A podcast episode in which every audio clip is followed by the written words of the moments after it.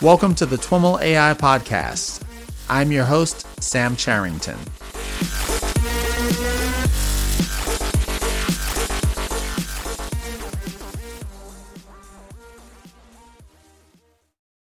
I've got the pleasure to be seated across from Greg Diamos from uh, Baidu, and he's a senior researcher there. Greg, welcome to This Week in Machine Learning and AI. Thanks for having me. Awesome. Uh, why don't we get started by having you tell us a little bit about your background and how you got interested in ML and AI? Sure, absolutely. My background has traditionally been in high performance computing. I've been really excited about building really fast processors for important applications that enable new applications that people can use. You know, it's actually kind of a strange story how I got to AI. I used to be an AI skeptic. okay, that's always a good place to start. Yeah. I always felt like AI would be valuable, but I just felt like there's no way that simple algorithms like stochastic gradient descent could ever solve these complex, you know, highly multi-dimensional optimization problems. Uh-huh. And then at one point, I remember sitting at NVIDIA Research and hearing a talk uh, from Yann LeCun and just realizing, oh, I was wrong. I was totally wrong. and immediately after that, I joined Baidu Research. Uh, Andrew Ng was founding the Silicon Valley AI Lab, and it seemed like a great opportunity to learn more about AI. And man, it's been such a crazy ride to get to this point. I bet. So, what was your path to get to that point that you even had an opinion that involves stochastic gradient descent? Oh, sure. I mean, well, let's see. I like building things that are useful for people. Uh-huh. I feel like computing in general has enabled many you know new capabilities like the internet yeah. and like videos and you know so so many things that we take for granted every day but right. really make our lives better. And i was always really passionate about making computers even better. Okay. It's kind of this belief that although you might not know it going into it if you make a faster computer or more efficient computer someone will find a way of building something amazing on top of that. Yeah. And one of the th- and so I spent a lot of time looking at applications. What are the things that you can use computers to do? And AI was always there. Okay. Just the feeling with AI has, you know, for me before deep learning was that it would just be too hard. That um, a lot of existing theory was kind of steering you down and and had all of these really difficult challenges. Mm-hmm. And you know, I'd seen a lot of people, very smart people, spend a lot of time trying to tackle those problems and uh, not quite getting all the way there. So, do you recall what was it about Yann's talk that kind of made the light bulb go off and and made you realize that stochastic gradient descent was the the answer? Sure. So you can look at these hierarchical feature representations in ConvNets. Mm-hmm. So when people you know look at images, you can tell it's the world is hierarchical. You can break a chair down into pieces. It has arms and legs. You can break those pieces down, you know, recursively. And there's a lot of existing work that provides some evidence that vision algorithms will do similar things uh, for recognition tasks. That wasn't ever really uh, a question, um, and people were able to build by hand you know, uh, things like feature detectors and these hierarchical systems that worked reasonably well. They were just very difficult to build. Mm-hmm. And the interesting thing about Yann's talk was that, you know, systems could do it automatically. Mm. I thought before that that you would get stuck in these, you know, intractable optimization problems where even if a solution exists, you know, it's one out of some enormously large number like you know, two to the, the power of 10 to the power of 30, like something amazingly big. like, you know, you, you think about different sizes of numbers. Sometimes I think of the number of atoms in the universe as being a big number. Mm-hmm. This is far, far bigger than that. And you were thinking that that number represents the represents what? How many things you'd have to search through to find a good the search solution. space for your okay yeah it's like the needle in an enormous haystack more atoms yeah. than there are in the universe how could you ever possibly hope to search through it efficiently wow and especially with these very simple algorithms mm-hmm. but you know reliably i've seen since then for one application after another for image recognition for speech recognition for synthesis for language understanding it works very reliably mm-hmm. Did you happen to catch any of Geoff Hinton's talk uh, prior Yes. to this? What do you think about his uh, kind of post SGD capsule? Well, it's not post SGD. He actually the starting point is that SGD is really the only thing that we know works, right? But it was it's more post kind of the traditional model of the neuron. Yeah, I'd almost think of it as like post convnets. Okay. And, you know, one thing we've realized recently is just there is a lot of complexity in modeling. hmm That while we like to think of deep learning as a general purpose learning algorithm, hmm as you start applying it to different applications, like my experience has been uh, spending a lot of time applying it to speech recognition, hmm and you do get some benefits from more data and from some general purpose aspects of the learning algorithm to the extent that it's robust to different speakers or different variations in different environments. But you also get a lot of benefits from specialization. hmm So finding the right neural network architecture seems like it matters a lot. And as we look into details for different applications, as we spend time uh, tuning neural network architectures for different applications, you see very different structures emerge. hmm So it wouldn't surprise me at all if there is a more efficient, uh, more general purpose structure for vision than ConvNets. hmm Yeah, one of the really helped me uh, see that was a blog post by Stephen Merity a while ago. It may be almost a year ago at this point, but he talked about network architecture being the new feature engineering. Hinton's talk was post ConvNets, but he did start it off by talking about like calling into question the basic neuron structure. But I don't he didn't necessarily he did kind of pivot to talking about the network architecture at a, a higher level, right? Do you was there a piece in there where he suggested what might be the kind of successor to the traditional neuron architecture? I think it's about this concept of capsules, which might be groups of cooperating neurons. Okay. And then the way that they cooperate together might be more more complex. Mm. Let's see. I feel like from a computational perspective, it's actually hard to get away from the formulation of neurons that we have as the basic building block, where even if there is something that's algorithmically more efficient Mhm. or more well matched to the problem, the computational building blocks that we have have been so highly tuned that if you made a very substantial change, it might be better kind of In at the algorithm level, Right. but it might be very inefficient on the type of computer that we know how to build today. It breaks this whole ecosystem that we've built up around this traditional way of building neurons and networks and solving them. Yeah, so much of the existing technologies are built on top of uh, hardware support and also algorithm support for linear algebra, like dense linear algebra.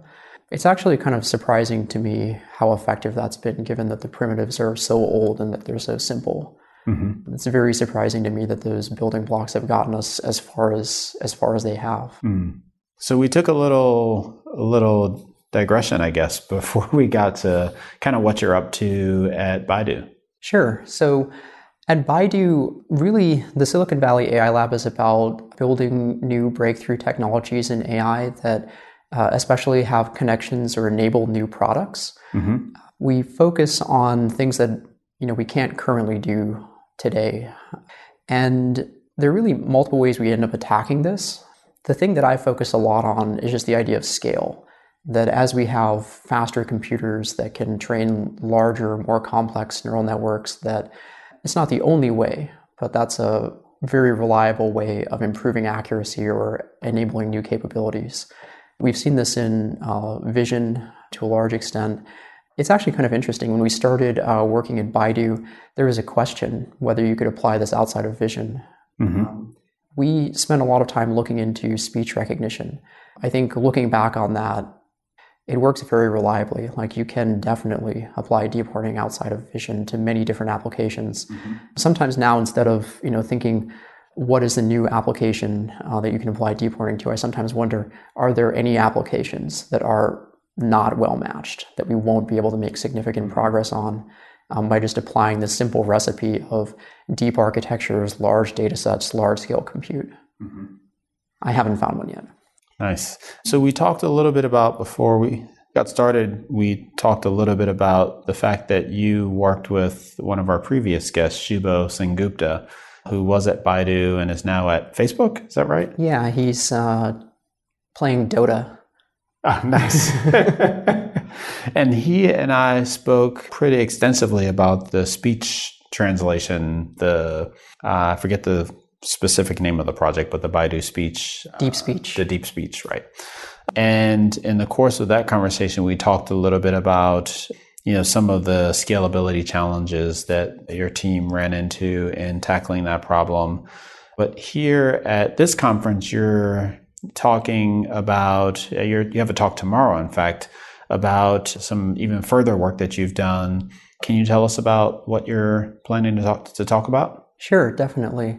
So this is definitely along the lines of scaling deep neural networks. We pretty consistently find that if you throw more data at the problem, it isn't the only way, but it is a very effective way of reducing error rates and improving accuracy. And so oftentimes when you keep throwing data at the problem, you eventually run into some limitation. Mm-hmm. Sometimes you run out of data, and sometimes you run out of patience to wait for your um, system to mm. train. um, I've had a there's, there's one example that I think drives drives this point home that we once had a model that ran. I let it run on a large cluster on about 64 GPUs for about six months. And wow. We were still getting improvements in accuracy at the time. I decided to, you know, pull the plug. Now, how are you if you're if you're still running your training model for oh you were saying the kind of your incremental errors decreasing as you ran it yeah this was a state of the art model so it's actually improving the state of the art as it okay. runs every minute it's getting a little bit better than any model that we've had before and then after six months you really go back and look at that and say well i could let it run for another few years but i'd like to use it now So we're always looking for ways to improve speed. There's actually, you know, oh man, there's something that's related to that that I can't talk about yet. it's kind of a weird situation to sometimes be in where uh-huh. like you know why something happens or you know that something will keep happening but you can't talk about it. One of the things that I think I know is that for many applications, we will continue to see improvements in the state of the art from faster computers. I can't tell you why, but I'm pretty sure. Um, I'll tell you why soon. Okay. Is this, uh, are we talking about a theoretical result or a, okay. Yeah, I think so. You're nodding yes for those who can't see. I'm nodding yes. yeah, th- this is one of those things that's, that'll definitely be surprising to people when we can finally talk about it. But sorry, I can't talk about it today. Okay. But so you just have to take my word for it that we need faster computers. Okay. And the talk tomorrow is going to be about a way that we can make computers faster for deep learning. Okay. Yeah, I spent a lot of my time thinking about this like, what's the best that you could do? How fast could you possibly make a computer given our understanding of physics and our existing technology?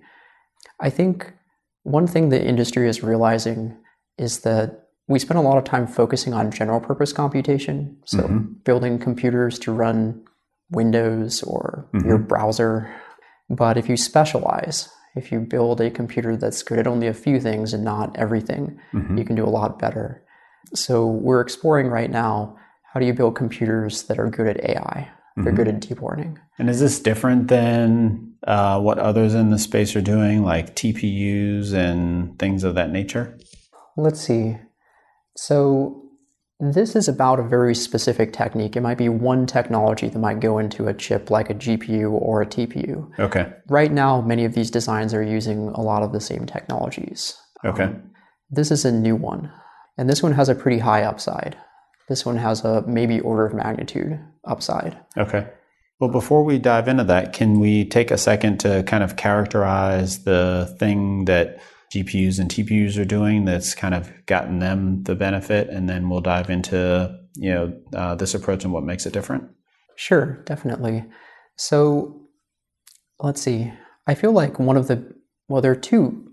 Okay, there are a lot of differences. One thing that's worth keeping in mind is that modern processors incorporate probably thousands, probably even more uh, optimizations. Mm-hmm. So these are technologies that will improve their performance in some way. Mm-hmm. They might be circuit level, they might be architecture level, they might be in the software stack.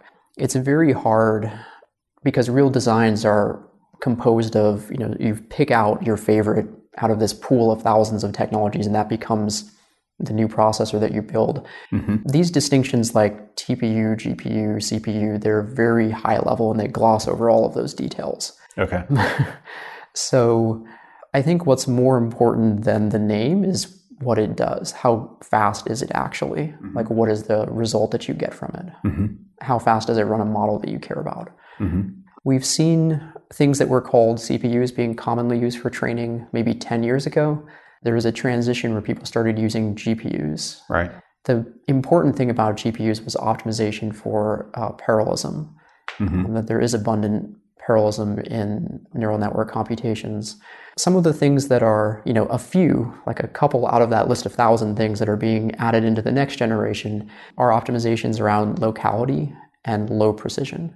So the technology I'm going to talk about tomorrow is focused on low precision. Okay. And there's a big difference when a lot of previous technologies have been uh, discussed or proposed for low precision. It's mostly been focused on inference and not training. Right. And this will be one of the first results, and especially the, as far as I know, largest scale result that focuses on using low precision for training. Okay. I think the high level conclusion is it finally works. It was enormously difficult. Wow. You know, it was actually kind of a weird surprise that when you try doing uh, low precision for training versus inference, we didn't really know that we would see this. Uh, we started looking into this, but it just turns out that for some reason, inference is so much easier than training Mm-hmm. that even you know very drastic reductions in precision, like moving from double precision down to you know even eight bit or possibly even lower fixed point representations, it works just fine across many different models. But if you try and do the same thing for training, things fail. It's actually kind of a funny point to me that um, we kind of made this implicit transition. Uh, CPUs commonly support uh, high performance double precision. GPUs don't. GPUs have historically optimized around single precision, so 32 bit floating point instead of 64 bit floating point. It turns out it's kind of expensive to do this in a GPU, to do 64 bit in a GPU, whereas it's pretty cheap in a CPU because you don't have to replicate this things this unit very many times. Right. On a GPU, you have to replicate it a lot. So if you replicate something big a lot, it becomes expensive. Mm-hmm. It's kind of surprising that the whole industry, you know, we when, when I started watching people uh, train deep neural networks, they might write scripts in, you know, MATLAB or, you know, call CPU libraries directly, and those things by default use double precision. Mm-hmm. When the industry switched to GPUs, they switched from double precision to single precision. And we got so lucky. It turns out that it didn't really matter. but I think that was just by luck. When we tried doing the next step, we tried moving from single precision to half precision. So moving from 32 bit uh, floating point to 16 bit floating point, things started failing all over the place. Mm. and what caused those failures? There were a lot of them. Let me try and draw a couple uh, big categories.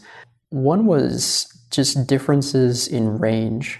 So, one of the uh, points of having floating point as opposed to fixed point is that you have a very large uh, dynamic range. You might, you know, be able to do an operation like an add of a number that's, you know, where one number is a billion and the other number is, you know, 10 to the minus five, and that works. Right.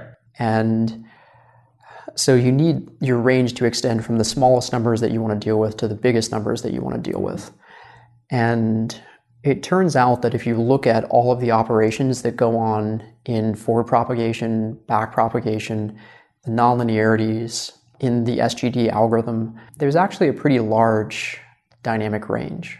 Aren't we typically normalizing to try to get rid of some of that? Yeah, it's interesting. I'll come back to that point. There's an interesting thing related to that point.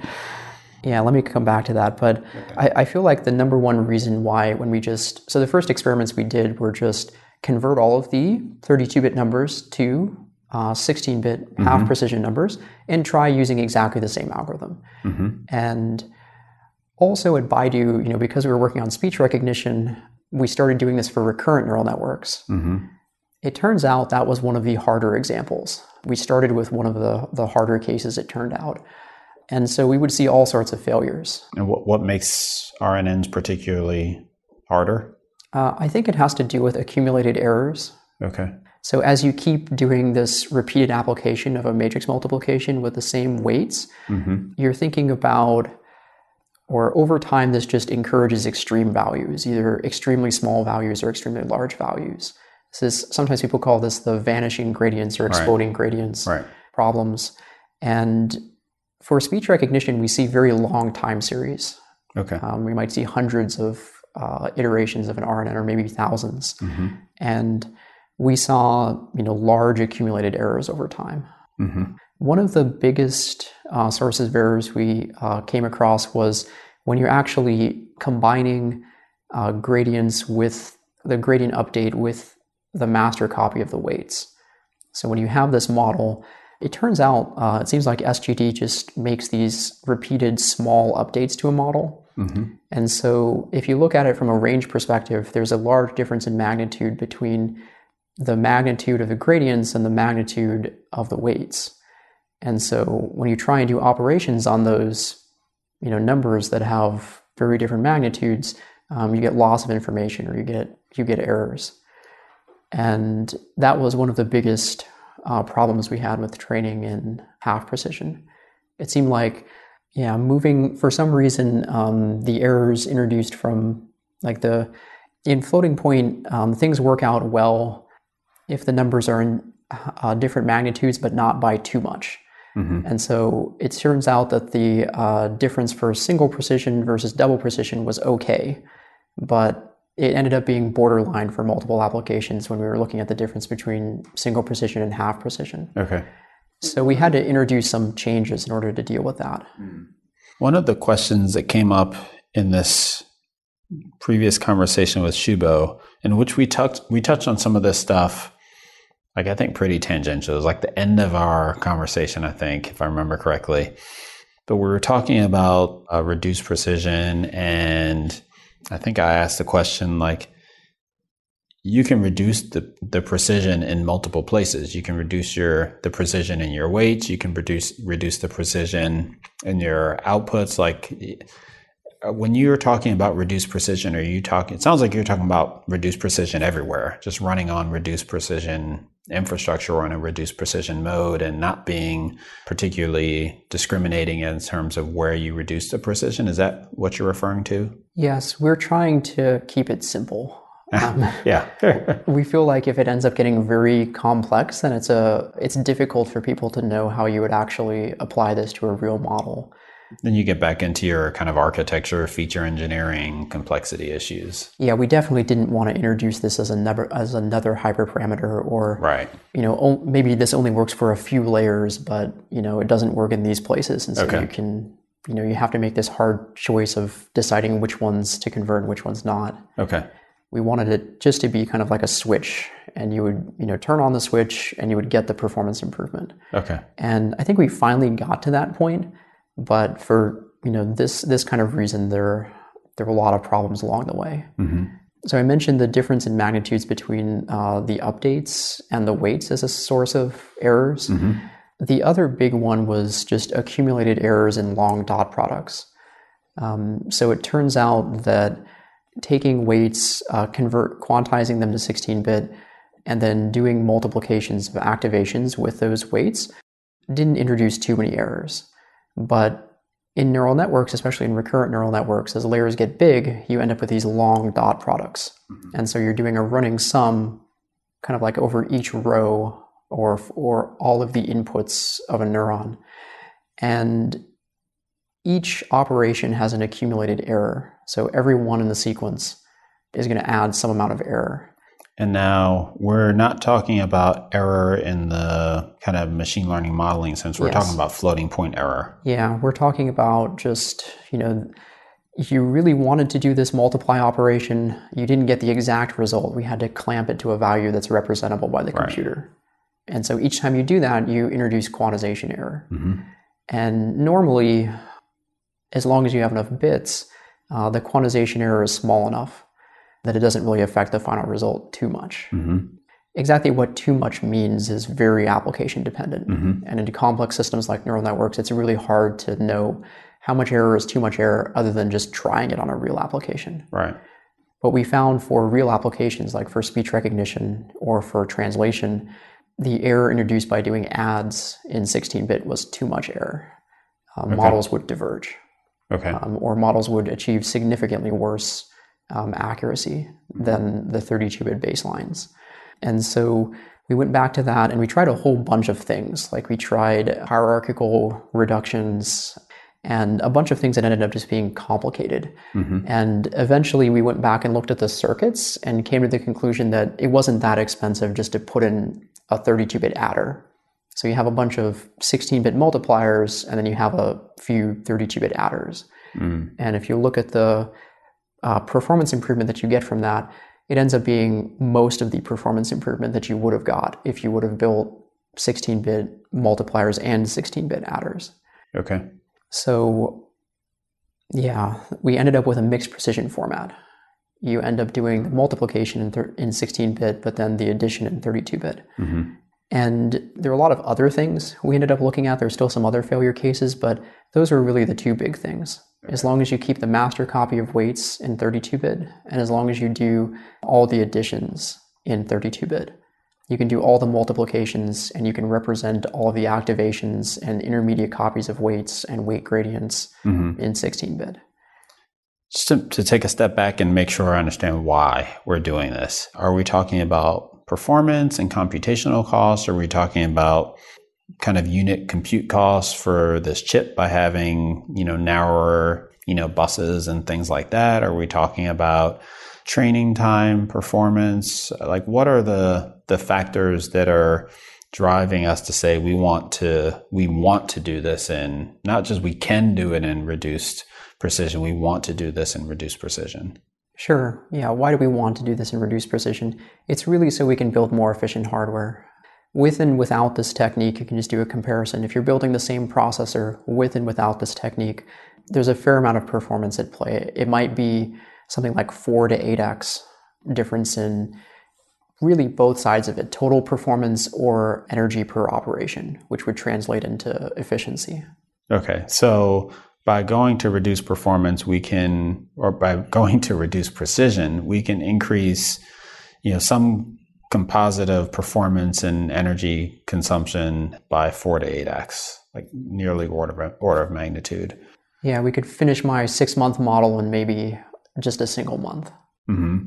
And is it? I guess I'm trying to get at this this question. I don't know if the question makes sense, but like, is it the is it something inherent about the lower precision, or is it the fact that the lower precision allows us to use new compute architectures that are faster in other ways, or Oh, sure, definitely. So, do you get this performance improvement on existing computers?